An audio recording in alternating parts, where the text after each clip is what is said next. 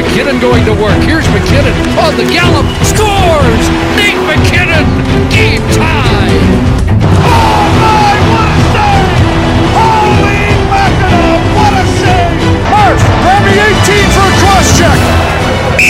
Sziasztok! Ez itt a Crosscheck, az Arena 4 csatorna hivatalos NHL podcastje, annak is a 32. adása.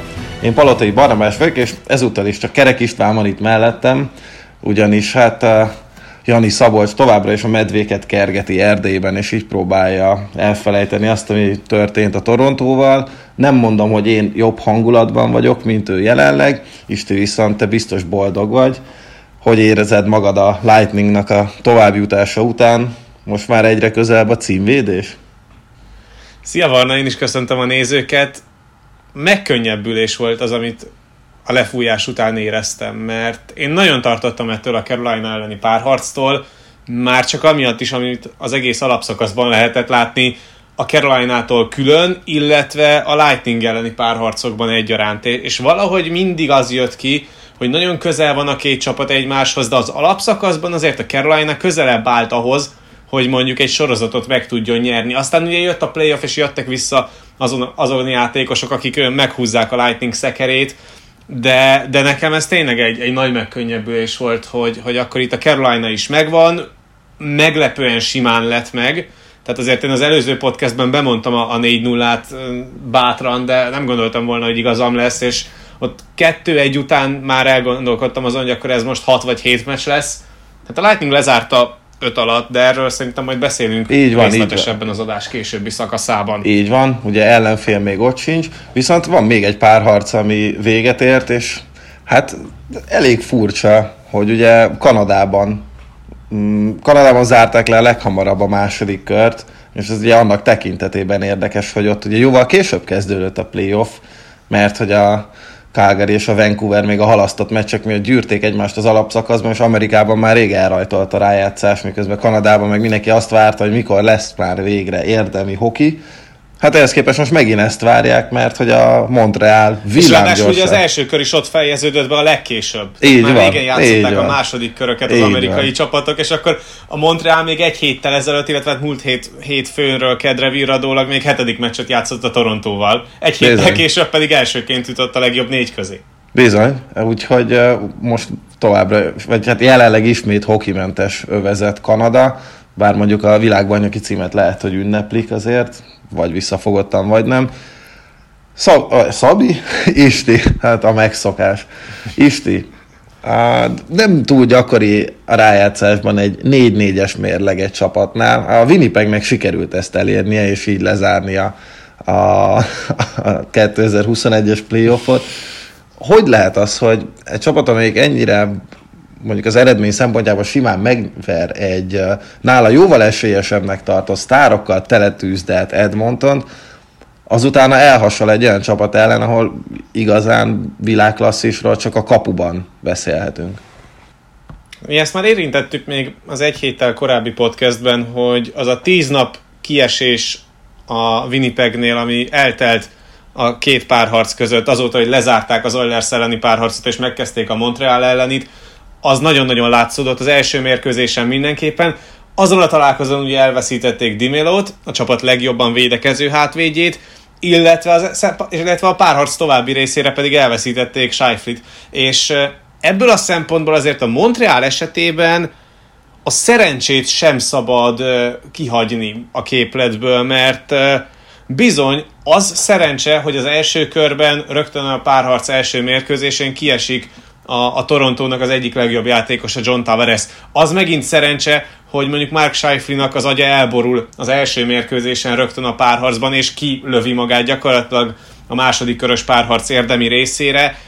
Ez is benne van, és ezzel nagyon jól tudott sáfárkodni a Montreal, és, és egyszerűen onnantól kezdve, hogy az első meccset elvitték Winnipegből, utána végig kontrollálták a párharcot. Tehát hiába volt az, hogy, hogy a második mérkőzésen már egy kicsit otthonosabban mozgott a égen a Winnipeg, és ezt ugye Wheeler is elmondta, amikor összegezte az egész párharcot még a negyedik meccs előtt, hogy a második meccsen már kicsit jobban megvolt a játék, kicsit visszarázódtak a játék ritmusába, de hát végül is azt is elveszítették. Illetve ott volt a harmadik meccs, amikor viszont már szét tudták lőni a Montrealt, és el tudott kezdeni, kezdeményezni a Winnipeg, és először tudott igazán kilépni a komfortzónájából a párharc során, de ezeket az erőfeszítéseiket sem koronázta siker, és innentől kezdve pedig így neki menni egy harmadik mérkőzésnek, hogy, hogy már az sem elég, hogyha mondjuk kijössz a, a komfortzónádból, ráadásul jól teszed mindezt, hiszen hogyha visszagondolsz arra, hogy a harmadik meccsen ott egy nullás Montreal vezetésnél Willer lőtt egy óriási kapuvasat, aminél uh-huh. már mhm. elkezdett ünnepelni, hogy akkor megvan az egyenlítés,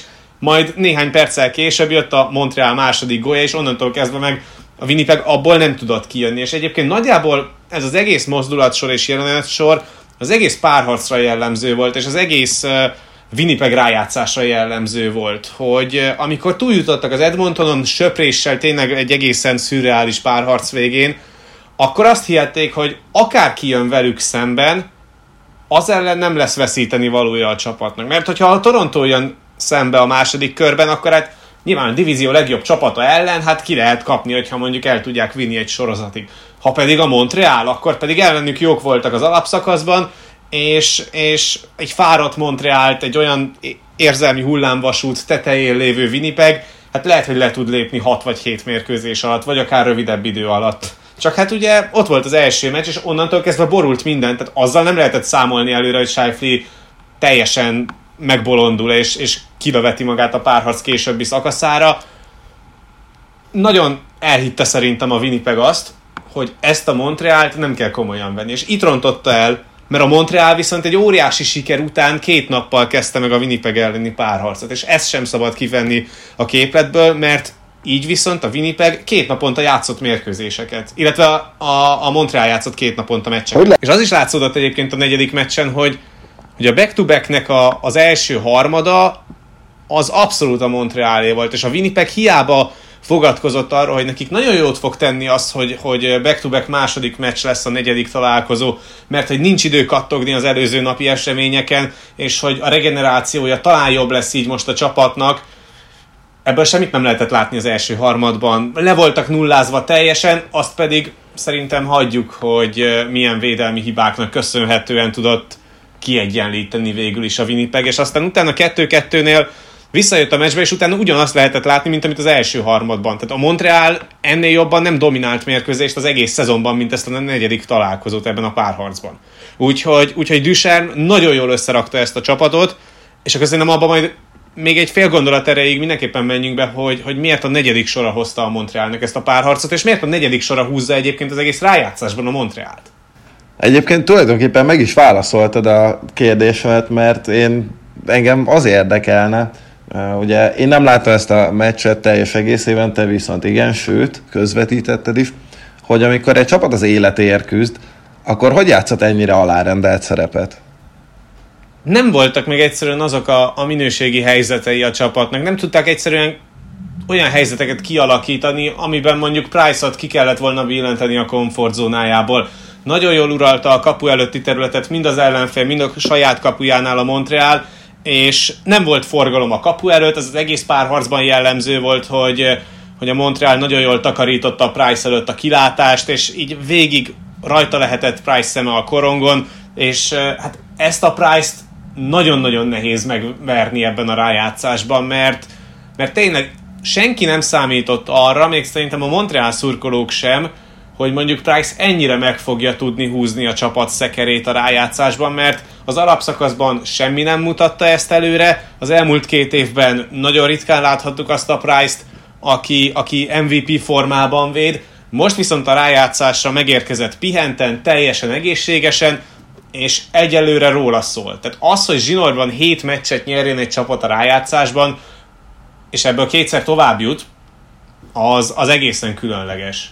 Hát és, ugye, és, és nem tudom egyszerűen ezt a Montrealt hova tenni abból a szempontból, hogy ez egy nagyon mély csapat, és az alapszakaszban, és ezt például Pierre Lebránék is ö, beszélték a TSN-en, hogy benne volt az, hogy ez az alapszakaszra még nem fog összeállni rendesen, és lehetett látni azt, hogy Duchamp folyamatosan keresi a csapatát, folyamatosan keresi a sorait, és a rájátszásra megtalálta azt a sort, amelyik tud védekezni, ez a Danóféle első sor. Megtalálta azt a sort, amelyik rettenetesen nagy lendületet tud belevinni a játékba. Ez ugye a fiatal sor Suzuki-val és Cofield-dal Toffolival kiegészítve, illetve megtalálta azt a sorát uh, Ducherb, amelyiket, hogyha felküldte a támadó harmadba mondjuk egy bulinál, akkor nagyon könnyedén tudott ellopni egy-egy olyan cserét, aminen az ellenfél mondjuk legfeljebb csak a saját harmadában tud passzolgatni, mert a Star Perry Armia 3-as az nem csak ebben a párharcban volt nagyon jó, hanem igazából már az előző párharcban is, és nem véletlen, hogy például Armia és Perry a csapat legeredményesebb pontszerzői. Ugye Ármiának volt egy két ember hátrányos gól szerző mérkőzése is, Stálnak is volt már vezető gólja, és akkor Perry kapu előtti teljesítményéről ne is beszéljünk, amit az onos létszámban és emberelőnyben is nagyon jól tud kihasználni a Montreal, és, és ez a fajta mélység, ez úgy van nagyon jól kihasználva, hogy persze hátul megvan az extra kapus teljesítmény, illetve nincsenek akkor a különbséges a sorok között. Tehát mindegyik sornak van egy specialitása, és hogyha azt behozza a közösbe, akkor nagyon jól tud meccselni úgy Düsem, hogy minden egyes ellenfél válaszra legyen neki is reakciója, és ezt az emberállományjal tudja elérni, és azzal, hogy nagyon jól tudja forgatni a sorokat, és minden egyes játékfelfogáshoz van három ember, akit nyugodt szívvel be tud küldeni, és ez szerintem rettenetesen fontos volt ebben a párharcban, mert rendre le tudta cserélni az ellenfelét, akár idegenben, akár otthon.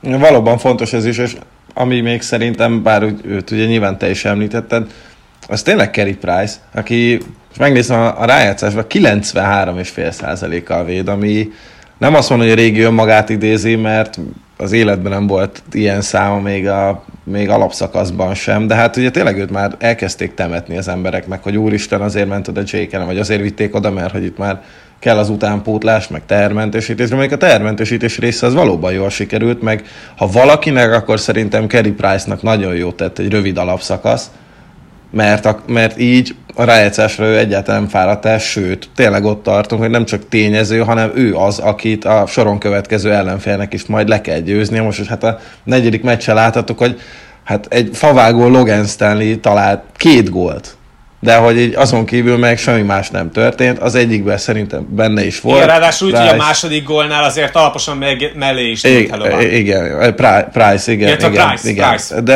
tehát annyira meglepte őt is, hogy mit keres ott ez az ember, hogy le se tudta reagálni, de hogy ezen kívül meg tényleg Egyrészt ugye ezek az újonnan összerakott sorok, meg a jól megtalált egyensúly, meg, meg hát Price volt az, aki, aki hozta ezt a párharcot, tehát főleg mondjuk a, mondjuk a harmadik meccsnél voltak neki hatalmas, hatalmas bravúri, és egyrészt meg hát ugye alapból ott ő volt a csapatnak a gerince, legalábbis ahogy én láttam. Az előbb már elszóltam magam, amikor itt a Stanley Golnál Hellebuck nevét mondtam Price helyett, mert azért egy kicsit megfogalmazódott bennem az a kérdés, hogy, hogy érdemele egy ilyen csapat egy ilyen kapust, mint Conor Hellebuck, mert ha volt játékos, akinek a teljesítményére semmilyen szempontból nem lehet panasz, a Winnipeg részéről, az a mezőnyből Nick Ehlers, és a kapuban pedig Hellebuck. Tehát a harmadik, a negyedik meccsen is volt 39 védése a 42 felé szálló lövésből. Igen. Tehát Ezt ő tette a védekezése még jobban beomlott egyébként a, a Winnipegnek erre a párharcra a Montreal ellen, mint mondjuk az alapszakaszban bárki ellen. És tényleg az a legszürreálisabb az egészben, hogy a Montreal, amelyik tényleg egy ilyen transition csapat, egy olyan csapat, amelyik mindig reagál hogyha kilépett a komfortzónájából, akkor olyan szinten tudta dominálni ezt a Winnipeget, mint egyik másik ellenfelét sem az alapszakaszban. Tehát ilyen nagy arányú korszirétet és XG sert senki ellen nem tudott felmutatni, még az Ottawa ellen sem, meg a, meg a Vancouver ellen sem, meg a Calgary ellen sem, azon csapatok ellen sem, akik azért a divíziónak a, a kevésbé jó csapatai közé sorolhatók így, és akkor politikailag korrektek voltunk szerintem, és azért ez nagyon nagy kritikája a Winnipegnek, és ebből azért egy nagyon-nagyon csúnya verés is lehetett volna, hogyha nincsen Helloback. Vagy esetleg akár az is lehetett volna, hogyha nincsen Helloback, akkor playoffba se jut ez a Jets. Mert nem nagyon tudom elképzelni azt, hogy mondjuk Brossoa, vagy éppen egy tetszőleges kapus a divízió rájátszásról lemaradó csapatai közül, hogyha beteszed mondjuk ebbe a, a Winnipegbe, az mondjuk tudta volna hozni annyira a sort, hogy, hogy ellensúlyozza azt a védekezésbeli hiányosságot, ami a Jetsnél az egész szezonban megvolt. És ez például Paul Morrisnak a legnagyobb kritikája, hogy, hogy egyszerűen ezt a védekezést nem tudja összerakni. Ez a, ez a Jets alkalmatlan arra, hogy, hogy domináljon. És amikor dominálta mondjuk a lövési mutatót, még a harmadik meccsen, akkor sem érezte az ember úgy igazán azt, hogy, hogy ezek minőségi helyzetek lettek volna. Tehát azért volt magas XG mutatója a csapatnak, mert lőttek vagy 40 kapura. Hát a védekezés az valóban nem őket jelzi, pedig hát azért néhány évvel ezelőtt az a hatos, ez milyen jól nézett ki, vagy mondjuk nem is a hat, de mondjuk a top négy, ez mennyire biztató volt, és hát most meg ott tartunk, hogy szinte az egészet újra kellene építeni, mondjuk két ember kivételével. Igen, nem lehet el... Én egyébként nem nagyon látom, hogy ezt a Jetset mondjuk szét lehet edző, robbantani. edző, szerintem edző fronton kell változtatni. Paul Morris, ne, ne, szerintem neki lejárt a mandátuma, a legtöbb vereséggel idézőjelbe büszkélkedő edző az alapszakaszban, az NHL-ben, valószínűleg nem ok nélkül. Szerintem ezen a poszton kell ott majd vérfrissítés. A Montrealt pedig, hát ugye vagy a Vegas, vagy a Colorado látja majd vendégül a Final Four első mérkőzésén.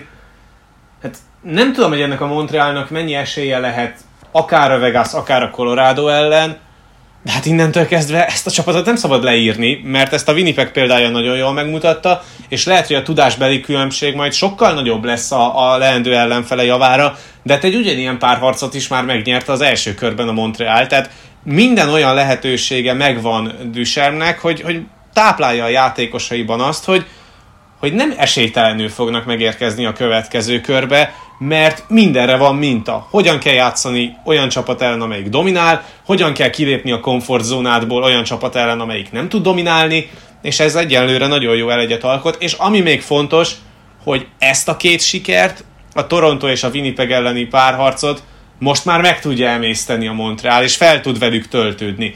Mert, mert a Toronto elleni hétmeccses diadalt azt nem volt idő megemészteni, mert egyből érkeztek a következő párharcba. Most végig tudnak tekinteni az első körön, minden egyes pozitív és negatívumával együtt, és ezekkel feltöltődve fordulhatnak majd a legjobb négyre, ahol pedig hát sorozatra szerintem bárki ellen képesek lehetnek, hogy mondjuk ez milyen hosszú lesz, az majd nyilván az ellenféltől is függ, hogy, hogy egyáltalán kivel fog majd játszani. Szerintem akkor nézzük is meg, hogy mi zajlik a leendő ellenfeleknél, azaz a nyugati csoportnak a döntőjében a Vegas és a Colorado között, és amondó vagyok, hogy essünk túl ezen, én megpróbálom viszonylag objektíven előadni azt, hogy mennyire csalódott vagyok, mert a négy, a négy amikor még négy meccs után voltunk, akkor uh, akkor én úgy láttam ezt az egész helyzetet, hogy hogyha most kiesik a Colorado, akkor azzal én együtt tudok élni, mert a Vegas jobb csapat. Egymás ellen biztos, lehet, hogyha más ellenféle játszanak két együttes, akkor a Colorado több ellenfele győzne le azok közül, de teljesen mindegy, itt most ez egy négy győzelmig tartó párharc, ahol az első meccs, és mondjuk a második meccs első harmadá, első harmadá kivételével a Vegas dominált egészen az ötödik meccsig, amikor ugye visszaköltözött Denverbe a széria, most hajnalban, és hát ugye Jared Bednar egyrészt megkeverte a sorokat, másrészt berakott új játékosokat, visszatért Logan O'Connor, és sokkal fizikálisabban játszott a Colorado. Több ütközése volt a Colorado-nak, mint a Vegasnak, ami egy olyan statisztika, amire szerintem baromi magas otcok lehettek. Ami még egészen elképesztő volt, az első két harmadban a Colorado kettő darab kapuralövést engedett a Vegas csatárainak. Szóval működött a dolog, működött az, amit Bednár kitalált, fel is voltak tüzelve a játékosok, és meg is volt a 2 0 előny. Aztán jött két svéd agyfagyás, először Burakovszkinak volt egy megbocsáthatatlan passz a saját harmadában, amit kihasznált a Vegas, és utána a Landeskognak volt egy létszámfölényes helyzet, amikor Korongó lőtte, vagy a Kocsá lőtte, nem is tudom már ki, talán JT Comfort, amiből lefordult a Vegas. Gól, három perc alatt eltűnt a vérrel, verejtékkel összeszedett előny, és hát utána még voltak azért nagy helyzetei az Avalanche-nek, Brantenen kettő a semmire, vasat lőtt, semmi nem ment be, emberelőnybe, hát inkább hagyjuk is őt, mit művelt a csapat, és talán hát jött a hosszabbítás, ott még Comfortnek volt egy óriási helyzete, de hát hasba lőtte Flőrit, és hát ahogy törvényszerű, egy újabb blokk, amiből lefordul a Vegas, Stone meg kilövi a felsőt, 3-2 oda, és hát ugye szimbolikus, mert hogy ezen a meccsen most már ugye nem csak a meccset fordította meg 0-2-ről a Vegas, hanem a párharcot is. és hát le is zárhatják otthon, és én pedig nem vagyok derülátó, mert, mert ami tényleg a harmadik és a negyedik meccsen történt ott Nevadában, hát az, az, hogy mondjam, nem vetíti előre azt, hogy itt lesz hetedik meccs. Igen, és ezt egyébként Landeskog is mondta, meg Bednár is a meccs utáni értékelőjében, hogy hogy jól játszott az Avalanche, tehát megvoltak azok a mozgások, megvoltak azok a, a korongjáratások, megvoltak a helyzetei is a csapatnak, ugye te is kiemeltél több kapuvasat is, és, és mégis az a helyzet, hogy, hogy ezt a Colorado-t le lehet gyorsítani, és meg lehet verni transitionből ezt a Colorado-t. És erre ez a Vegas tökéletes példa. Hiába vannak meg a jó pillanatai, egyszerűen annyira nem tudja uralni a párharcot a Colorado ebben a, az összevetésben, hogy mondjuk a mezőny fölényét kettőnél nagyobbra tudja növelni a gólok számát illetően. És, és amíg kettő van közte, addig ez a Vegas menni fog, és ameddig kettő van közte, az, az egy abszolút be, ledolgozható és belátható távolság, és, és az a helyzet, hogy ez a Vegas képes arra, hogy, hogy elég egyszer elmenniük, mint például ugye a hosszabbításban, meg elég egy hiba, és, és rögtön, rögtön büntetnek, és ezt is kiemelte például Landeskog, hogy, hogy egyszerűen ezek a hibák nem férnek bele, ezek a korongeladások, ezek a strukturális problémák, amik néha a, a semleges harmadban jönnek elő, és az, hogy egyszerűen visszaengedte az ellenfelét a meccsbe a, a Colorado, ugye a, a harmadik harmad elején. És azt pedig akkor a túloldalról érdemes kiemelni, hogy, hogy Marchesso pedig úgy érkezett meg ebbe a rájátszásba, a Vegas ellen, a Minnesota elleni hetedik mérkőzéstől kezdve, hogy, hogy hát tényleg le a kalappal, és ugye le is dobták a kalapot le, neki le. még egy másik mérkőzésen, le. de az, hogy zsinórban három mérkőzésen szerez egyenlítő gólt, eléggé jó formában van Marchesso, és ráadásul úgy, hogy mellette még ott van a második sor is, amelyik szintén gyors, és ott van még a tágféle sor, ami szintén talán a legjobb transition sora egyébként a Vegasnak, és ugye nekik még olyan igazán jó meccsük nem is volt, de amíg a sztárok az első két sor tudja hozni ezeket a, a gólokat és ezeket a meccseket, addig itt a colorado nagyon nagy problémája lesz, mert, mert például McKinnon ahhoz képest, ahogyan elkezdte ezt a rájátszást, ebben a párharcban nagyon-nagyon el van tűnve. Én nem vagyok benne biztos, hogy ő egészséges. Lehet, hogy ez csak egy általam gyártott kifogás arra, amit ő nyújt, de tényleg egy, tehát itt nem is arról van szó, hogy ő a, a, a playoffban nem tudom, a playoffban áll tele a gatya, mert szerintem az elmúlt években bemutatta, hogy ő egy igazi playoff performer, és hát azért van neki egy olyan playoff pont per meccs átlag, ami talán még mindig top 5 all time. Itt, itt nem erről van szó, itt vagy arról van szó, hogy, hogy az első sor tényleg megtalált az, hogy hogy kell őt kikapcsolni, vagy, vagy valami nem kóser nála. De hát ez, ez valószínűleg akkor fog kiderülni, amikor a csapat kiesik, már pedig én most ilyen szempontból iszonyatosan pessimista vagyok, és mondom, eddig még még csak csalódott sem voltam, mert tényleg elfogadtam, hogy jobb a Vegas, de egy ilyen ötödik meccs után nem azt mondom, hogy üvölteni tudtam volna, mert üvöltöttem is rendesen.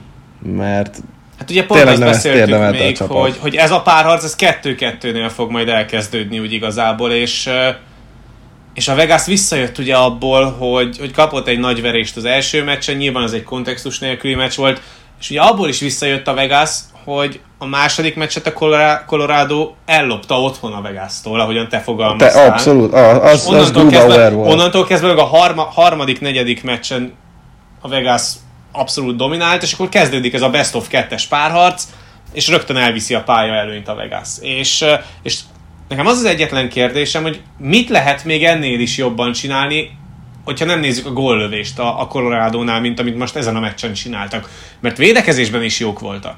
Tehát, hogy ah, persze, az, hogy a persze. védők lövöldöznek a kékről, meg a periméterről, az, az nem ez, egy nagy ez probléma, történt, meg azt Grubauer is ki fogja védeni. Vagy hát tényleg mondom, ennyire egyszerű lenne, hogy be kell lőni a helyzeteket? Hát igen, nagyjából ennyi. Hát tényleg, ahogy te is mondtad, meg itt már az elején is mondta, vagy beszéltem róla, hogy nagyjából Pietrangelo-nak több lövés volt kétharmad alatt, mint az egész csatársornak. Amivel azt hiszem, hogy együtt lehet élni, sőt, ezzel bárki együtt élne. Csak aztán tényleg jön a, jön a, jönnek a fegyelmezetlenségek, és jön a dekoncentráltság, az mind három harmadban. És, és hát Grubauerre pedig abszolút nem lehetett panasz eddig sem, mind a háromszor kiszolgáltatott helyzetbe került, pont azért, mert egyszerűen a vegas vagy Vegas le tudott fordulni mind a három gólnál olyan szinten, hogy sehol nem volt a védelem, és ahogy te is mondtad, itt most a colorado a saját fegyverével verik meg, holott ezen a meccsen játékban a Colorado a Vegas-t verte meg a Vegas fegyverével. De csak játékban, eredményben viszont ez nem ütközött ki. Tényleg szanaszét voltak ütközve, olyan forcseket produkált néha az ember. Samuel Girard az ellenfél kapuja mögött kent palánkra egy védőt, ami tényleg, tehát majd, nem egy öt emberes forcsek volt, aminek nyilván ugye ott van a másik vonzata, hogy hát ott, ha egyszer kijön egy passz, akkor azt valaki végig is viszi. És ugye ami még bántó lehet az F szempontjából, de ezen például lehet javítani rövid időn belül, az pont az emberelőnyös játék, ami, ami szenzációsan nézett ki az első meccsen, a második meccsen, meg úgy az egész alapszakaszban, és most pedig, amikor igazán el kellett volna hozni a nagy extrát emberelőnyben, nem voltak meg a mozgások, nem járt olyan szépen a korong, nem járt olyan hatékonyan és gyorsan a korong ütőről ütőre, mint ahogyan azt megszokhattuk az F-nél, és, és lehet, hogy úgy tűnik, hogy ha az F emberelőnyben nem tudja megtalálni azt az extrát, aminek, ami mondjuk a Vegasnál megvan azonos létszámban, ugye a Transitionnál, az nagyon-nagyon felboríthatja ennek a párharcnak a mérlegét a Vegas számára. Még azt azért tegyük hozzá, hogy túl sokat nem gyakorolhatta most az ember előnyt a Colorado, de itt nyilván tehát nem, nem a bírókat terheli a felelősség. Valóban tehát statisztikailag jól néz ki még mindig az ember előny, mert azért a blues is sikerült megpakolni, meg tényleg utána is, meg az első két meccsen működött. Valóban, ahogy te is mondod, azóta nem működik, már pedig ugye az ember nem csak arra jó feltétlenül, hogy az gólra vásd és, és örülj neki, hanem az ugye el tudja indítani a játékodat, és lendületet tud adni, itt még ez sincs meg. Úgyhogy igen, vagy éppen ugye az ellenfél játékából kifújod a szeret. Igen, és, és szépen ülteted a sztárokat, mondjuk stone nyilván nem, de, mond, de tehát nem, egyszer nem tudnak támadni közben nyilván, mert hogy ember hátrányban vannak, de hogy az se. Pedig mondom, a sorok működnek, van egy-két ember, aki nagyon remélem, hogyha, hogyha kiesik a Colorado a hatodik meccsre, akkor neki az volt az utolsó meccse Avalanche mezben, mert a bűnös életben nem akarom többé látni, itt most több svédet is fel tudnék sorolni, de inkább, inkább nem nevesítem őket, csak reménykedem, hogy, hogy ha a csapatnak lefő a kávé, akkor nekik meg főleg.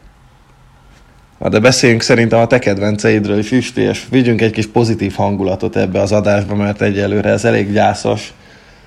És hát ugye már el is kezdtél róla beszélni, szóval fejtsd ki szerintem egy kicsit bővebben, hogy mennyire értesz egyet Craig Buttonnál abban, hogy innentől kezdve, innentől kezdve a Tampa az első számú esélyese a kupának? Fú, nem így akartam elkezdeni, hogy, hogy egyetértek-e valakivel, akkor, vagy nem. A, akkor majd később sződ bele. Jó, majd a végén levonom a konzekvenciát, hogy amúgy persze nyilván egyetértek vele.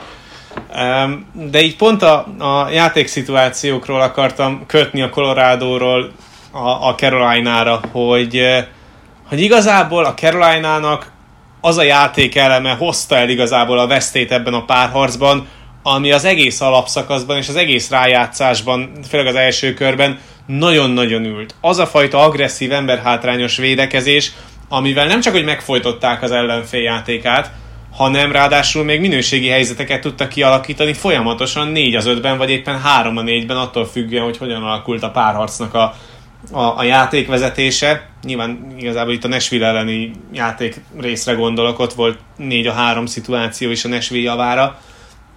De az a fajta agresszív emberhátrányos védekezés, az ebben a párharcban abszolút nem működött. Tehát Hú, sőt, az, sőt. hogy Carol, a Carolina volt az egyetlen csapat az NHL-ben, amelyiknek top 3-as ember előnyös kihasználása volt, illetve top 3-as ember hátrányos védekezése. Ez a top 3-as ember hátrányos védekezés ebben a párharcban 16 ember hátrányból 7 gólt kapott. Tehát, hogy, hogy ez, ez, ez tipikusan a beszakadás. Tehát ugye mindig van arról szó, főleg amikor nézzük ezeket a, az advanced statisztikai modelleket, amik nagyon szépen előrevetítenek dolgokat, és ugye ezeknek van egy olyan része, hogy mennyire tartható az a tendencia, ami, amit kialakítanak az alapszakaszban. És akkor a, a Carolina ezeket rendre felül tudta írni, hogy még tovább húzta, hogy még egyet rátett, még mindig éltek, és, és még mindig ugyan, ugyanolyan színvonalon játszottak, és minél tovább elhúzol egy ilyen szériát, minél tovább tartott fenn azt a tendenciát, amit már nem szabadna fenntartanod a modell szerint, annál nagyobb lesz a beszakadás, és, és ebben a párharcban tényleg az volt. Mert tényleg ez döntött el a párharcot. Mert az 5 az 5 elleni játék szituációban a Carolina helyenként felül tudta múlni a tampát. Egy dologban nem, az a minőségi helyzetek kialakítása. Tehát gólhelyzet, illetve magas minősítési az, gólhelyzet az, az, igen, ez a tampáé volt. A tampa végig igen. Igen. dominált. Tehát, hogy a, a, az, abból a szempontból ezt a párharcot egy, e, egyértelműen Igen. elvitte a Lightning. De, de valahogy egyébként az, az agresszív forcsek, ami jellemző volt a Carolina-ra, az, az nem volt meg a párharcban egy egész mérkőzésen keresztül. Egyedül a negyedik meccs volt olyan, meg a harmadik, amikor azt lehetett mondani, hogy ez a Carolina, ez a Tampa fölé tud nőni. Csak az a különbség, hogy például a negyedik meccsen ez arra volt elég, hogy 4-2-ről bukjanak 6-4-re. Igen, és tehát Mert az, az a- mekkora a luxus, a hogy meg egy ilyen rossz meccs is bele, tehát Vasilevskitől jön egy ilyen off night, és akkor jó, hát akkor lövünk hatot, és akkor hat pihenjen. Igen, és mondjuk három ember előnyös gólt lősz azon a meccsen. Tehát, hogy hat ember előnyöd van, az első hármat rettenetesen rosszul játszod meg, aztán háromból lősz hármat.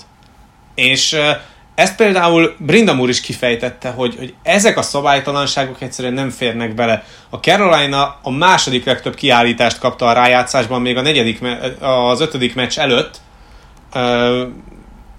és pont a, a tampát követték egyen lemaradva, tehát 45-je volt a, a Tampának, 44 a Carolina-nak, viszont rengeteg büntetésben első volt. Tehát crosscheck büntetésben a legtöbbet gyűjtötte be, gáncsolásban a legtöbbet gyűjtötte be, és ugye ezek pontosan azok a büntetések, azok a kiállítások, amik azt vetítik előre, hogy egy csapat nem ér oda az 50-50-es korongokra, hogy egy ütemkéséssel dolgozik, és ez a Lightning nagyon gyors, és nagyon jól lehetett látni azt, hogy, hogy mennyire tanul a saját hibáiból Cooper. Az elején azért próbálta erőltetni ezeket a belőtt korongokat. Az ötödik mérkőzésre ez eltűnt, és, és elkezdte a kontrollált korongbeviteleket a támadó harmadba a Lightning, és, és ezek nagyon ültek, nagyon jó volt a korongfedezés, ugye pointot kell kiemelni ezen a téren, aki, aki szenzációsat játszott a meccsen, játékszervezésben és befejezésben egyaránt, de, de ugyanezek megvoltak, a negyedik sortól szintén megvolt, a második meg a harmadik az meg igazából hozta azt, amit, amit uh, kell, de, de amit nem lehetett látni jönni,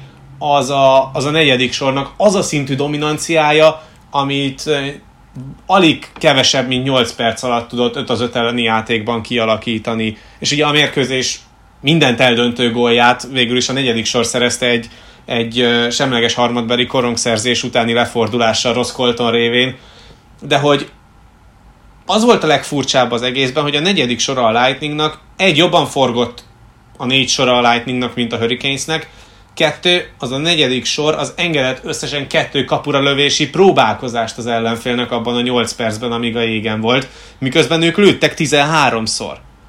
Az, hogy 10 gólhelyzet volt ebből a 13 lövésből, az megint döbbenetes mutató, és eh, és tényleg nem csak arról volt szó, hogy ők harcoltak ki rengeteg támadó harmadbeli bulit, hanem volt olyan, hogy őt, őket küldték föl támadó harmadbeli bulizni, mert, és akkor most lehet hozni egy párhuzamot a Montreal negyedik sorával, a Maroon, Colton, Johnson trió az volt annyira jó, hogy egyszerűen energiát fogyasszon az ellenfél harmadán belül az ellenfél koron kihozatalánál. És nehezen tudták átjátszani őket, nehezen tudta a támadások első fázisait felépíteni a Carolina. És egyébként lőttek tisztességesen. Tehát nem arról volt szó, hogy ez a Carolina rossz lett volna. Nem arról volt szó, hogy ez a Carolina ne tudta volna tartani a tempóját a Lightningnak. Igen ám, csak mi volt a Carolina-nak a legnagyobb fegyvere? Hogy mindenkinél nagyobb tempót tudott diktálni, és a saját tempóját tudta tartani. És hogyha már az az intenzitás az nem működik, mondjuk azonos létszámban, vagy éppen emberhátrányban, akkor ez a Carolina annyival viszont nem jobb tehetségben, hogy a saját szintjénél egy kicsit lassabb intenzitással még így is uh, gólfölényt tudjon kialakítani egy csapattal szemben. És a Lightning esetében ez pont megvolt. És hogyha visszagondolunk arra a meccsre, amit végül meg tudott nyerni a Carolina, ott is az volt, hogy nagy nehezen felépítettek egy kettő gólos előnyt, majd jött két kiállítás, és lőtt két gólt a Tampa. És erre egyébként nagyon könnyű a válasz, nem kell fegyelmezetlenkedni. Igen ám, de ahhoz meg akkor a saját tempódat kell játszani, ahhoz nem szabad elkésned, ahhoz nem szabad buta kiállításokat adni az embernek, és emiatt azért érthető például Ahónak a csalódottsága is, aki a meccs után elmondta, hogy egyszerűen nem érzi azt, hogy ez a Carolina bármilyen szinten is előrelépett volna a tavalyi évhez képest. Ami azért erős, de hogyha megnézzük azt, hogy tavaly hogy buktak el a rájátszásban, és végül idén hogy buktak el a rájátszásban egy sokkal jobb csapattal szemben, akkor azért még érződik az, hogy az olló két vége még mindig nagyon távol van egymástól. Persze, és, persze, persze. De erről és... beszéltünk az előző adásban is, amikor ugye tippeltünk úgymond, hogy, hogy meddig mehet el a párharc, és ott, ott pont erről volt szó, hogy tavaly is az volt, hogy jött egy erősebb csapat a Boston képében, és hogy egyszerűen ott, ott annyira sansztalanoknak tűntek, tehát a velük nagyjából így egyenrangú vagy náluk gyengébb csapatokat kivégzik simán. Jó, most a Nashville-el eljátszogattak, oké, okay, de hogy van egy lépcső, amit, amire egyszerűen nem tudnak fellép. Hát az, túl, én, én ezt túlzásnak tartom. De hogy tényleg van, van egy olyan lépcső, amire egyszerűen képtelenek fellépni. És, és nem tudom, hogy ez most azért van, mert talán nem olyan mély a csapat. Tehát az, az, ugye most kiemelted a Tampa negyedik sorát, köszönő viszonyban nincs a Carolina negyedik sorával például. Tehát, nem is nagyon használta egyébként hát persze, az előző persze, meccsen persze, Brindamur. Tehát nagyon, ezért. nagyon lehetett látni azt, hogy hogy tényleg csak minden második vagy harmadik teljes cserénél küldi föl őket a Carolina vezetőedzője, míg a túloldalon azért Merúnék nagyon jól voltak forgatva a meccsbe összességében, és nagyon jó pillanatokban küldte őket be Cooper. Nyilván Cooper is rövidebb paddal dolgozott azért a mérkőzés 40%-ában, vagy éppen 60%-ában, de, de, de nagyon jó érzékkel tudott belenyúlni, és nagyon jól érezte meg azokat a pillanatokat, amikor ezt a sort föl lehet küldeni, mert azért látszott Niederreiteren, hogy, hogy annyira nem volt jó a mozgása, annyira nem tudott domináns lenni a kapu előtt, sőt, hogyha megnézzük, és visszanézzük azt a meccset, akkor láthatjuk, hogy Niederreiter miből lőtt rengeteg gólt az alapszakaszban? Hogy bement a kapu előtti területre, és ott viaskodott. Ezen a mérkőzésen alig mert bemenni a kapu elé területre. Mert, mert mert lehet, hogy nem volt százszázalékos. Hát igen, ez szinte biztos, meccs, hogy még sérült volt. Ez volt az a meccs, amire már, már Brindamurnak minden kártyáját ki kellett teregetnie. Most vagy jó lesz, vagy nem, vagy bejön, vagy nem. Veszíteni valója úgymond nincsen a Carolina-nak, mert úgyis már a kiesés szélén volt nem jött be. És, és az a rövid pad, az, az szintén nem tudta meghozni azt a, azt az intenzitást, amit mondjuk lehetett volna várni az, hogy jobban tudja pörgetni a sorait, mert aki, amikor meg fönn voltak ezek a sorok, akkor meg nagyon hosszú cseréket kellett, hogy produkáljanak. Tehát ugye a rövidpados szisztémának pont, a, vagy a, a rövidpados szisztémának pont az a lényeg, hogy sokkal gyorsabban forgatod a csapatod. És ezt nem tudta megtenni Brindamur, úgyhogy a jó játékosai is ilyen másfél-két perces cseréket hajtottak végre sokszor a támadók között.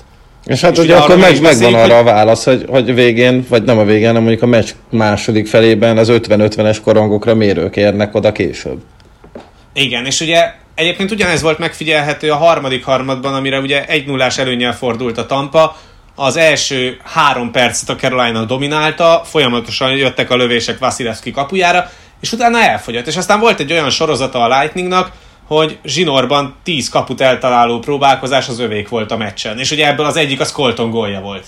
Tehát nem tudták olyan szinten föntartani, mert hogyha mondjuk azt a tendenciát és azt az intenzitást, amivel megérkeznek a harmadik harmadra, mondjuk nem három percig, hanem öt percig kihúzzák, akkor már egy egészen másik játékképről beszélünk. És hát nyilván nem lehet elmenni Vasilevski mellett, aki... Hát ne is, aki, ne is.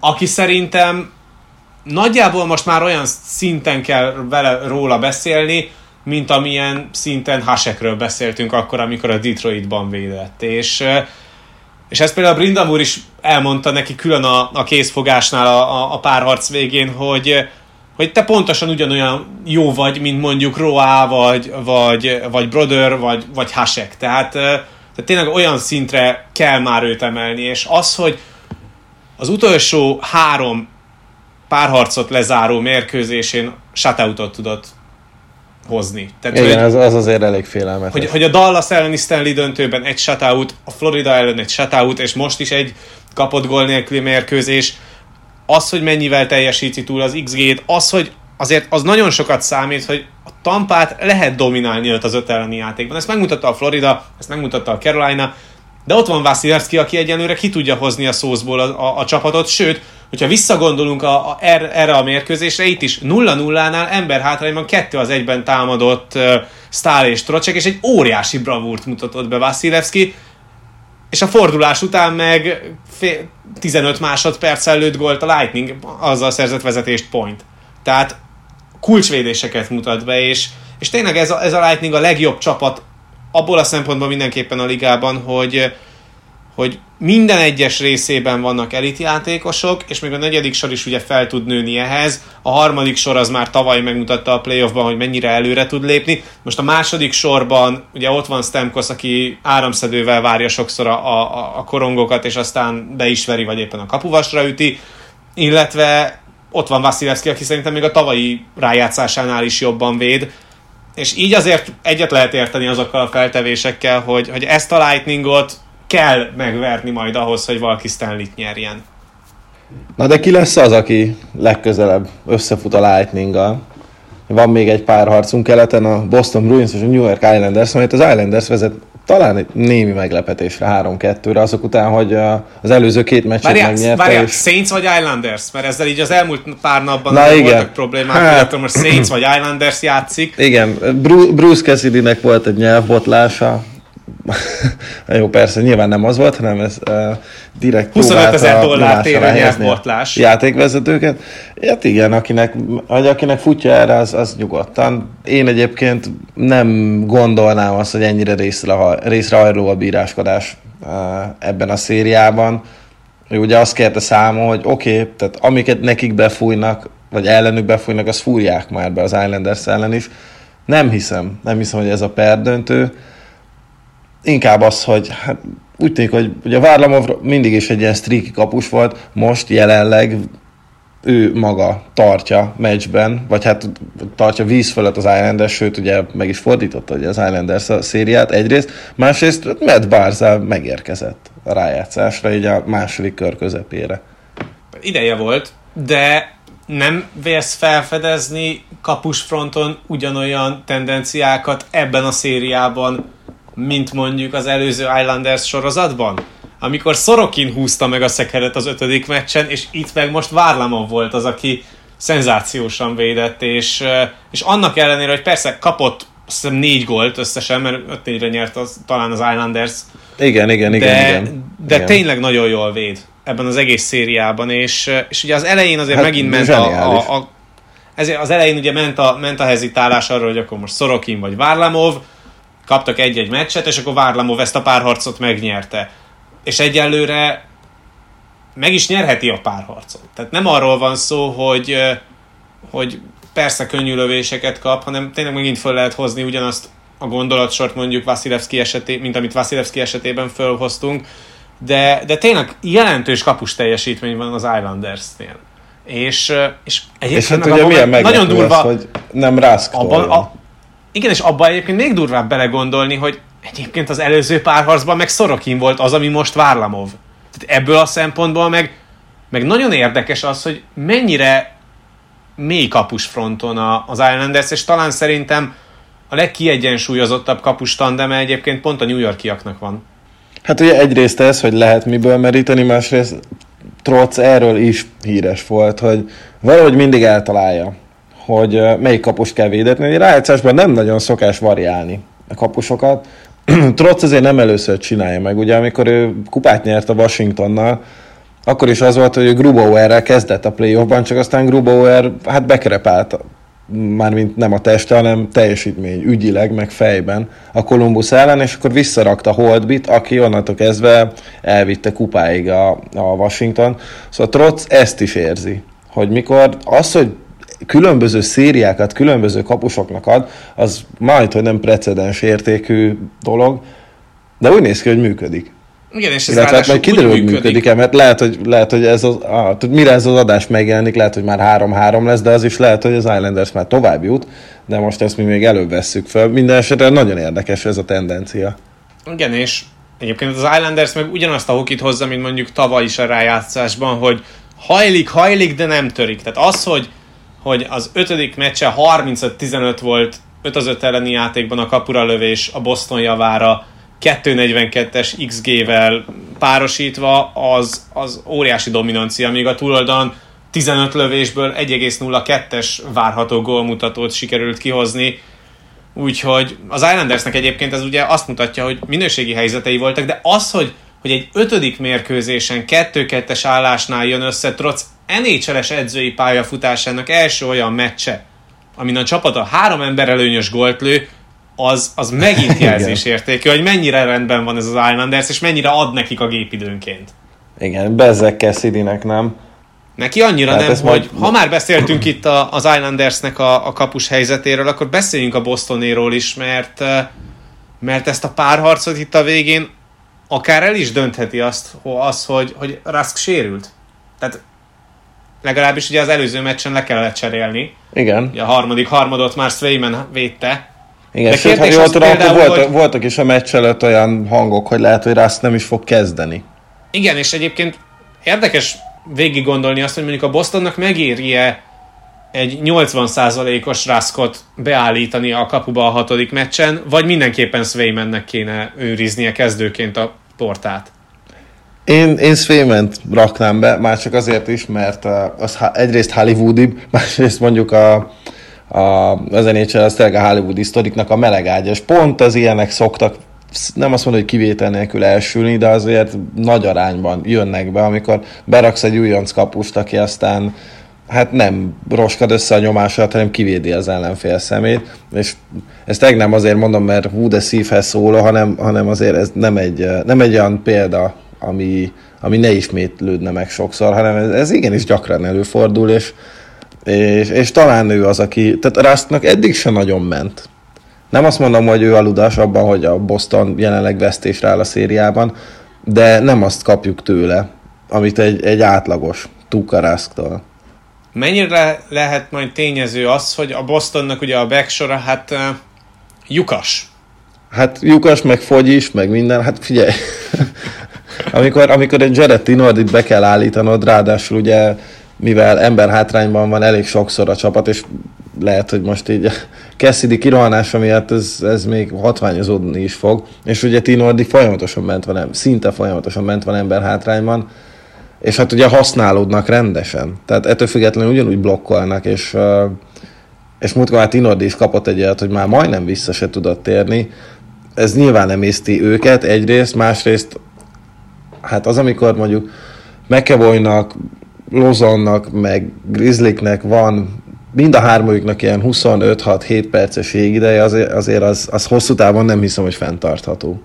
Igen, és nyilván ilyenkor visszajön az, amit a szezon közben már több podcastban is beszéltünk, hogy, hogy ez a Boston igazából az első két sorára van utalva, főleg azóta, hogy ugye megérkezett Taylor Hall is a csapathoz, illetve a védelemre, és a védelmet tartottuk inkább a lyukas posztjának a, a csapatnak, és nem hiszem, hogy ebben a rájátszásban egyébként közelebb lettek volna egy hosszú távú megoldás az a védelemben, mert nem tudott igazából senki sem felnőni és, és megérkezni úgy egy pár harcba, ahogyan mondjuk azt egy top 4-es védőtől elvárhatná az ember.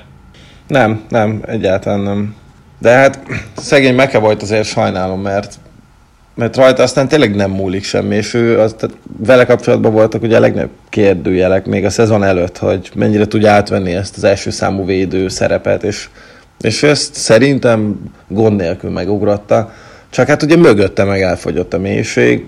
Egyrészt azért, mert nem hoztak embereket, másrészt meg azért, mert mert hát mindenki, hát nem mindenki, de azért fontos emberek sérültek, és úgy tűnik, hogy ezt már a Bruins nem bírja el, és tehát hiába Szerintem egyébként az islanders Szerintem egyébként meghívójon kívül nem is volt olyan védője a Bostonnak, aki mondjuk legalább ne hagyott volna ki három-négy meccset. Igen, hát állandóan, is volt egy hosszú forogta. sérülése, Kárlót ugye igen, elpusztították igen. még uh, Wilsonék, egy másik Washington elleni párharcban. Igen. Hát nyilván tehát nyáron ez lesz valószínűleg az első számú feladatuk, hogy oda, oda hozzanak de nem feltétlenül szupersztár, csak mondjuk aki lebírja hozni mélységet. a meccseknek a 85-90 százalékát. Igen. És hát ugye ami még érdekes, hogy az első sor is eltűnt egy-két meccsre ebben a párharcban, majd aztán visszajött és újra erőre kapott, de még ezzel együtt sem tudtak meccset nyerni. Ugye most a, az előző találkozón négy gólból hármat ők lőttek. De még így is van ellenszer, és hát ugye most a következő meccs, az megint a Nassau-ban lesz, és Trotz fantasztikusan meccselte Pazsóékkal állandóan a Bergeron sort, és ugye ott momentumuk se nagyon volt, főleg a negyedik találkozón. Tehát, illetve volt egy, amikor Pasternak másfél méterről a két méteres üres, vagy hát ekkora üres kapuba nem sikerült bejutatni a korongot, hanem eltalálta a hosszú vasat, aminél nagyobb kihagyott helyzete ennek az évtizednek nem lesz talán. Úgyhogy ott, ott persze lett volna momentum, de egyébként meg nem hozzák azt a dominanciát, amiért azt állítják róluk, hogy a világ legjobb sora. Igen, viszont ami kicsit aggasztó még a bostoni szempontból, és lehet, hogy most beszélünk egy 10 percet erről a párharcról, és holnapra már ez mire kikerül, addigra teljesen tártalan, mert mondjuk az Islanders behúzza a meccset, vagy éppen a Boston egy olyan teljesítmény nyújt a jégen, harmadik, negyedik sorral karöltve, Igen, ez amire senki lenni. nem számítana, Így és szerintem van. ezért senki nem fog minket elővenni, hogyha ezzel a forgatókönyvvel nem számolunk, de, de az az ember érzése, hogy minthogyha a második sor egyébként egy kicsit beleszürkült volna Abszolút, ebbe a rájátszásba. abszolút, Tehát ahogyan teljesen. elkezdték ezt a playoffot, Igen. Olék, ugye a, a Igen. Washington elleni szériának az első néhány meccsét ők uralták. Á, ez Ehhez képest, meg ahogy haladtunk előre az időben, ők egyre kevésbé lettek tényezők, és ezzel párhuzamosan nyilván Bergeronék nyakába sokkal nagyobb teher hárult, és sokkal több mindent kellett ellensúlyozni az ő játékukkal, és ez nem mindig sikerült. Sőt, Igen, az a helyzet, hogy nagyon egy... Tehát még úgy is, hogy visszatért ugye Riley Smith, de, de valahogy ő sem hoz, nem is az, hogy ez extrát, mert tőle azért sose számítanak arra, hogy majd ő extrát nyújt, de hogy valóban hol is teljesen eltűnt, és amit egy átlag mezőnyjátékos. De, illetve azzal a kivétel, hogy tíz év után először végre ledobta a kesztyűt. Mert azt azért már azzal, azzal végre igazi, igazi Boston játékos lett, hogy bunyózott egyet, de hogy azon kívül mondjuk például a negyedik meccsen, amikor ez történt, nem nagyon volt más említésre méltó művelete neki. Igazából semmi. Igen, és az Islanders meg tökéletes helyzetben van, mert úgy fordulhat az utol, a széria utolsó hazai meccsére, hogy előnyben van, és nem ők vannak lépéskényszerben. És ezt most úgy értem, hogy, hogy nem nekik kell fejlődniük a játékukban. Tehát nem arról van szó, hogy rossz játékkal húztak volna be egy, egy ötödik meccset, és, és szintet kellene emelni valamilyen szempontból a játékukon ahhoz, hogy akkor ezt a dominanciát, vagy éppen ezt az eredményességet fenntartsák. Nyilván azzal lehet számolni, hogy nem valószínű, hogy lesz még egy olyan mérkőzés, amikor lőnek három ember előny gólt, de mégiscsak amikor rágondolunk erre a meccsre, ami majd lesz, vagy volt, ugye attól függ, hogy most már hogy beszélünk róla, Igen. de, de én pont azt gondolom, hogy, hogy itt a Bostonnak kell kilépnie a komfortzónájába, és nekik kell megtenni a következő lépcsét.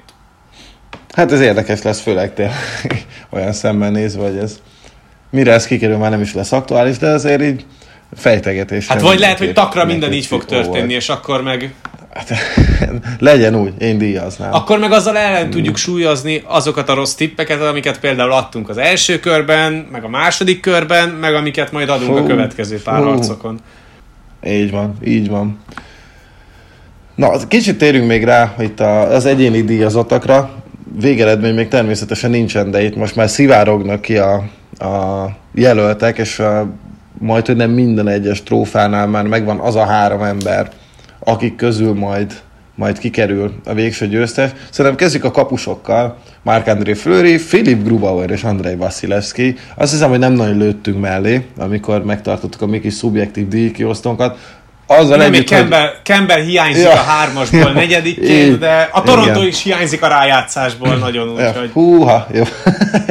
hát ezzel nem segítettünk Szabi gyógyulását. Viszont egyébként ugye én nem is Grubauert mondtam, szóval én próbáltam hiperobjektív lenni és Vasilevskinek adni. Mind három kapus azóta is parádézik a playoffban, úgyhogy szerintem itt nincs is kérdés, hogy, hogy miért ez a három úriember végzett az első háromban.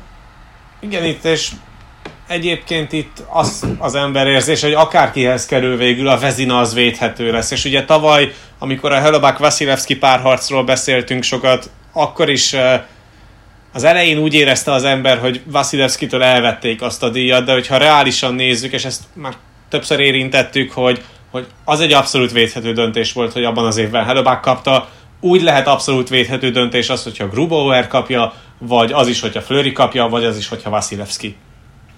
Egyetértek. Ez, egy, ez tipikusan egy olyan, olyan díj, nem úgy, mint például egy másik, uh, ahol, hogyha mondjuk egy bizonyos ember megkapja, akkor az, az nagyon sértheti az emberek igazságérzetét, és, és az objektivitás hiányát is felveti bizonyos esetben. Szóval akkor szeretnél a Szelke trófáról beszélni? Szeretnék arról beszélni, hogy Bergeron egészen szenzációs, és Zsinorban a tizedik évében is bekerül a legjobb három közé. Ezzel nem kell meglepődni, tehát lassan már ott tartunk, hogy át kéne nevezni ezt a díjat. Hát igen. Patrice Bergeron Awardra, mert, mert és ez minden évben jellemző rá, és neki nem kell feltétlen kiugró számokat hoznia ahhoz, hogy mondjuk a, a védekezéséről beszéljünk, mert, mert ugyanazt a stabilitást hozza x éve, ami tényleg egy etalon a, a védekező csatárok esetében, még akkor is, hogyha azért már Bergeron javában kifelé jár a korral. Akkor kinek szeretnél az, a kiegyensúlyozatlanságáról beszélni? Az ő jelenlétét egyébként abszolút nem vitatom. Barkovról beszéltünk, hogy neki ugye mennyire helye van, sőt, hát nálunk ő kapta meg, igen. Viszont azt egyáltalán nem tudom hova tenni, hogy Mark Stone mire feljutott a legjobb három közé úgy, hogy amióta a Vegas Golden Knights játékosa a legrosszabb számokat hozza, és a legrosszabb arányokat, hogyha 60 percre vetítjük a, a, a statisztikai mutatóit. Tehát támadásban nyilván az annyit nem tesz hozzá az, hogy mondjuk a legrosszabb, közel 0,5-ös mutatóval alakít ki kevesebb helyzetet a várható gólmodell szerint 60 percre vetítve, mint a legrosszabb másik Vegasos évében.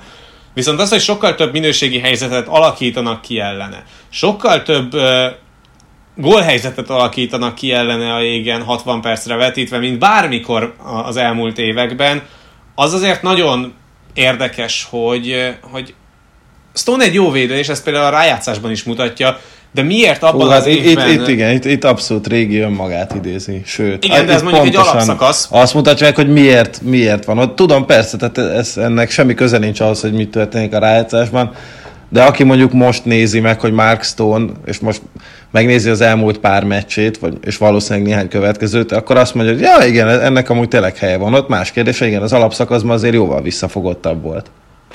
Igen, tehát azért az, hogy 54%-os XG serje van, ilyenre nem csak, hogy a Vegasban nem fordult elő példa, hanem, hanem még az utolsó ottavai szezonjában is jobb rátát tudott hozni ezen a téren, mint most idén a Vegasban. És nem azzal van a probléma egyébként, hogy Mark Stone-nak van Selkie trófea döntős szereplése pályafutása során, mert egyébként az teljesen indokolt. De, de mondjuk miért nem két évvel ezelőtt, és miért nem tavaly került például a, a legjobb három közé, amikor pedig sokkal jobb számokat hozott védekezésben, mint bármikor. És, és nekem ezért van egy kis hiányérzetem azzal kapcsolatban, hogy mondjuk nem Danó került ide, aki viszont folyamatosan centerként kell, hogy ugyanazt a védőmunkát megoldja, mint Stone, amihez ugye hozzátartoznak a korongbedobások is. És tudom, erről beszéltünk annó a díjátadós podcastben, hogy nem feltétlen kellene ennek olyan nagyon nagy jelentőséget tulajdonítani, mert mondjuk egy center és egy szélső esetében nem fel az összehasonlítás. De egyébként is általában azért a centerek szokták megkapni ezt a díjat, pont emiatt, mert az igazi kulcsbedobásokhoz a, a védőharmadban őket küldik oda, és azon a téren pedig Dano egészen szenzációs volt. És Danónak több olyan égen töltött ideje volt, amikor az ellenfél első vagy második sora ellen játszott, mint mondjuk Stone-nak. És ez egy elég furcsa adat, de valóban így van. És uh, amit még sokszor felemlegetnek mondjuk Dánóval kapcsolatban, hogy nincsen elég jégideje ahhoz, hogy mondjuk uh, igazán jó szelki várományos legyen. Például, hogyha mondjuk összehasonlítjuk Bárkovval, de mondjuk, hogyha Stone-nal összehasonlítjuk, akkor azt láthatjuk, hogy mindössze fél perccel tölt kevesebb jégidőt mérkőzésenként Dano a jégen, mint, mint Mark Stone. Miközben a védekező számai sokkal jobbak Danónak. És nekem ez az egyetlen problémám, hogy, hogy itt azért szerintem ez, ez inkább a divatnak való felülés, vagy éppen a közvéleménynek egy jelölés, mint sem az, hogy akkor valóban megnézzük, hogy akkor Dano tényleg mennyire jó védő volt. Úgyhogy tényleg az MVP ellen játszott, meg, meg játszott a, a gól király ellen, és a, a liga egyik legeredményesebb csapata ellen egyébként az alapszakaszban, és hogyha már beszéltünk Stone-ról, akkor pedig, hogyha valaki megnézi Danu játékát a rájátszásban, főleg a Toronto elleni negyedik mérkőzés óta, tehát az ötödik meccstől kezdve, akkor pedig pontosan ugyanazt látja, hogy, hogy ez az ember, ez tényleg egy, egy tipikusan olyan játékos, akire ezt a Selki díjat nyugodt szívvel rá lehet bízni, és oda lehet neki ítélni. Szóval nekem ez az egyetlen probléma, hát ugye ez hogy, egy... hogy, hogy, hogy Mark Stone-nak nem idén kellett volna finalistának lennie. De igen, tehát ugye ez, ez nagyon sokszor előfordul az NHL díjainál, hogy néhány év késéssel kerülnek oda uh, emberek azért, mert egyrészt már a közvélemény annyira nagy nyomást helyez a szavazókra, hogy jó, akkor most már tényleg ideje, csak lehet, hogy azóta az ember mondjuk már lefelé halad a pályafutása, és egy ilyen életműdíjat szimbolizálna az, hogy megkap egy ilyet, vagy mondjuk tényleg az van, hogy abban a szegmensben nem hozott kiugró számokat, vagy csak tényleg a neve miatt kerül oda.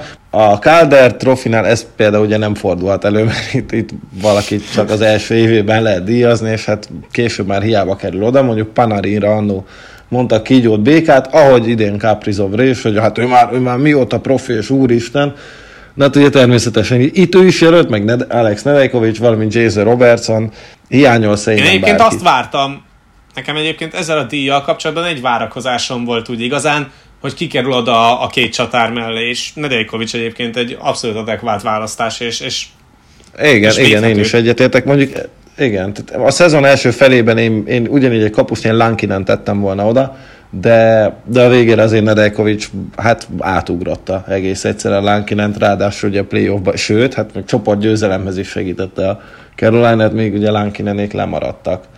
Úgyhogy hát szerintem ez ilyen nincs itt semmi látnivaló, haladjunk tovább. Ez a káder. Beszéljünk a Lady Bingről, itt Matthews, Jacob Slavin és Jared Spurgeon, tehát két hátvéd és egy csatár, azért ez meglehetősen szokatlan. Matthewsról meg Slavinről beszéltünk már a mi díjátadós podcastünkben, mi, mi azt hiszem, talán ketten is eh, Slavint mondtuk. Spurgeon mennyire lep meg? Hát mondjuk kevésbé lep meg, mint mondjuk a Bill Mastertonra felhozott Matt Dumba, de, de így összességében egyébként, hogyha azt nézzük, hogy a Minnesota védői közül ő, ő mennyire tett hozzá a csapat játékához, és hogy mennyire kevés kiállítást gyűjtött be, akkor egyébként illik abba a vonalba, amiben például Slavint belehelyezik az egész narratíváját a, a szezonjába.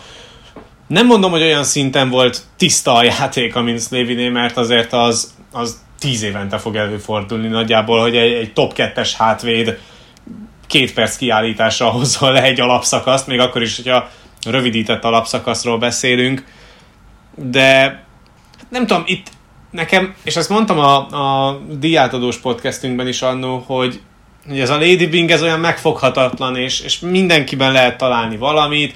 Én egyébként nem feltétlen gondoltam volna azt, hogy, hogy Spurgeon bekerül, azért ez nagyon Slavinnek áll, most független attól, és szerintem volt benne egy ilyen gondolat is, hogy valakit még be kell tenni oda a harmadiknak. És igen, akkor jó, igen, akkor legyen, legyen Spurgeon. Igen.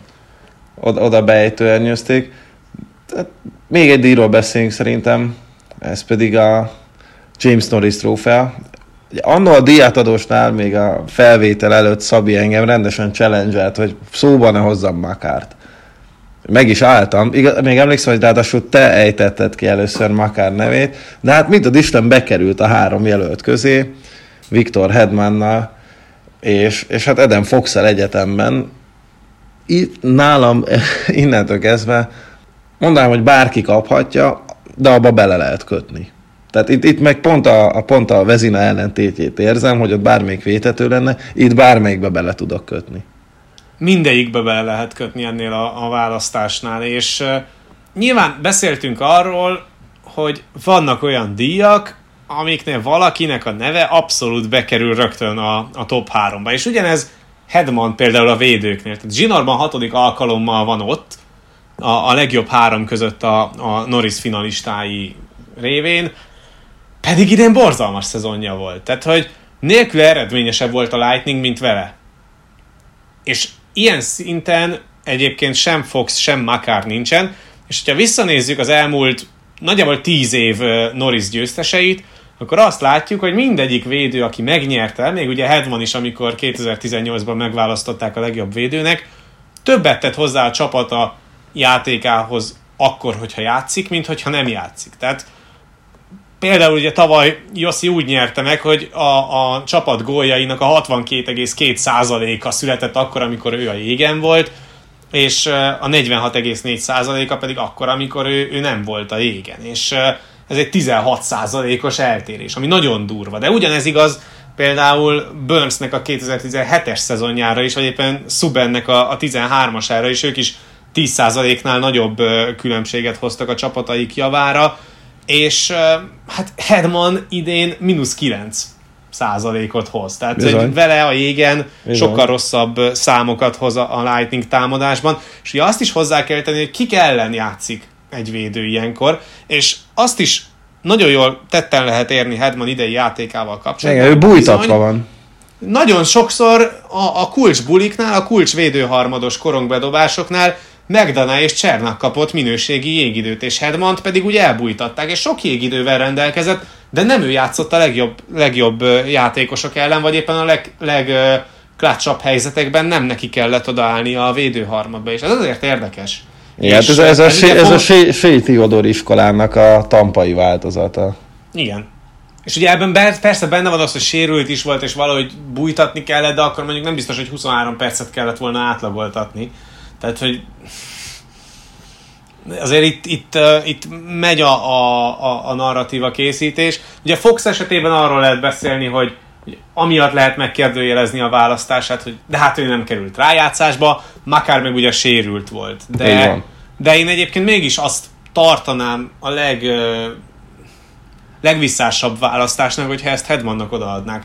Márpedig volt szintén Pierre Lebrunnak egy nagyon jó cikke még néhány héttel ezelőtt, amikor a Norrisról kérdezett vezetőedzőket és GM-eket. Tehát torony magasan, és, nyer, igen. És torony, torony magasan nyerte Hedman. Igen. Tehát torony magasan nyerte Hedman ezt a, ezt a szavazást.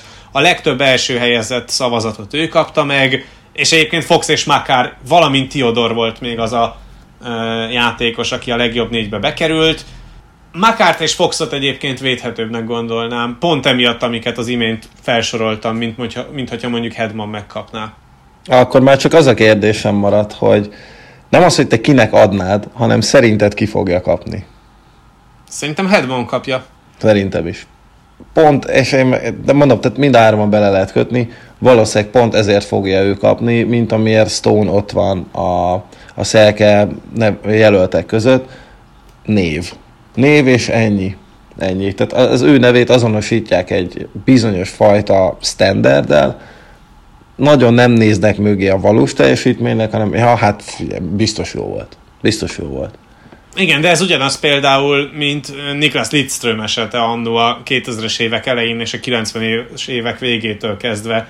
Ő is ugye sorozatban évről évre került a, a legjobb három közé a Norrison. Hát meg, meg is nyerte általában párszor sikerült azért elvinni ezt a díjat. Igen. De hát ugye akkor még nem volt olyan fejlett statisztikai mutató, ami mondjuk ez, ezekre a kis apróságokra rávilágítani, mint amik mondjuk most Hedman esetében eléggé kilógatják azt a bizonyos lólábat. Én, én mondjuk azért is örülök, hogy mondjuk Theodor nem került, mert Theodor ráadásul is egy top 2-es védő, és persze lehetnek kiugró számai. Múltkor pont olvastva egy cikket arról, hogy mennyire csalóka az ő játék és az ő megítélése, úgyhogy én örülök, hogy, hogy ő nincs köztük. Engem meg, meglepett Makár, tehát ő tényleg nálam, hogyha nekem lenne szavazati jogom nálam, hogy túl sokat hagyott volna ki ahhoz, hogy, hogy odaérjen a top 3-ba. Foxról meg tudjuk, hogy ha ő megnyeri idén, akkor ő lesz az első hátvéd, aki, aki úgy nyer Norris trófát, hogy nem jutott playoffba, ami én múltkor is elmondtam, hogy Fox talán nem akkora kaliber, hogy ez a sorozat nála szakadjon meg. Hát aztán meglátjuk, lehet, hogy történelmet fog írni. Na hát akkor ennyit mára. Alaposan kiveséztük itt a második kört, plusz a, hát a jelölteket a különböző díjakra. Isti, köszönöm szépen, hogy itt voltál. Valószínűleg a következő adásban már a megszokott triumvirátus jelentkezik, hogyha Szabit nem szedi szét valamilyen medve ott országban, drukkolunk, hogy ne így legyen, de az is lehet, hogy majd én megyek szanatóriumba, hogyha a hatodik vagy a hetedik meccsen itt elvérez a csapatom Hát Isti, annak pedig majd, hogy nem szívből örülök, hogy neked nincsenek ilyen problémáid most, és, és te csak tartod a markod a következő parádéhoz, mert ez most nagyon a tampának áll jelenleg. Köszi szépen, hogy itt voltál, a hallgatóknak pedig köszönjük azt, hogy hallgatnak minket, és hát tartsák meg jó szokásukat. Sziasztok! Sziasztok!